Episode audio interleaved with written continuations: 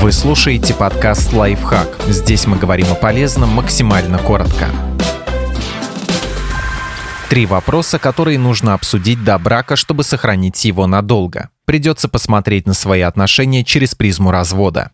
Чем мы готовы пожертвовать друг для друга? Брак – это обмен жертвами, и он должен быть справедливым. В противном случае начинаются проблемы. Рассмотрим пример Лизы и Энди. В начале брака Лиза решает поступить на медицинский факультет, а Энди обеспечивать их семью. И вот он работает в ночные смены и отказывается от хорошего предложения в другом городе. Он делает это из любви, но также понимает, что в будущем диплом Лизы принесет пользу им обоим. Через несколько лет у Энди появляется чувство заброшенности и недовольства. Он начинает много пить. Лиза смотрит на свою жизнь и на него и сомневается, что подписывалась на это. Еще через несколько лет она заканчивает учебу и подает документы на развод. Если бы они заранее подумали о том, чем готовы жертвовать, а чем нет, брак мог бы сложиться по-другому. Возможно, Лиза решила бы взять заем на обучение или подрабатывать, чтобы Энди не приходилось полностью обеспечивать их. А он, вероятно, согласился бы на работу в другом городе, чтобы не забрасывать карьеру, и чувствовал бы себя лучше.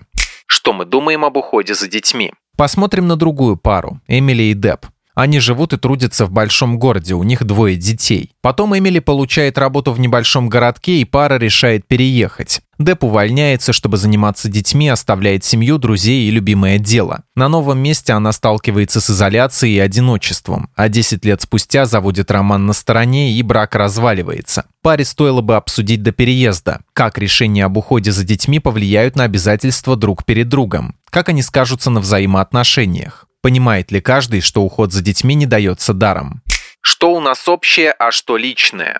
Вернемся к Лизе и Энди. До замужества Лиза получила наследство от бабушки. После свадьбы они купили дом, и это наследство пошло на первоначальный взнос. Так как Энди работал, он взял на себя выплаты по ипотеке. В итоге их имущество было объединено, а наследство Лизы стало совместной супружеской собственностью. При разводе им придется продать дом и разделить полученную сумму, либо одному нужно будет выкупить долю другого. В этой ситуации паре стоило бы обсудить, какое имущество они хотели бы сохранить личным, а какое сделать совместным. Как выбор повлияет на сохранность брака. Потому что то, что было моим, после свадьбы станет нашим, если сознательно не предпринять какие-то шаги, чтобы это предотвратить. Подписывайтесь на подкаст «Лайфхак» на всех удобных платформах, ставьте ему лайки и звездочки, оставляйте комментарии. Услышимся!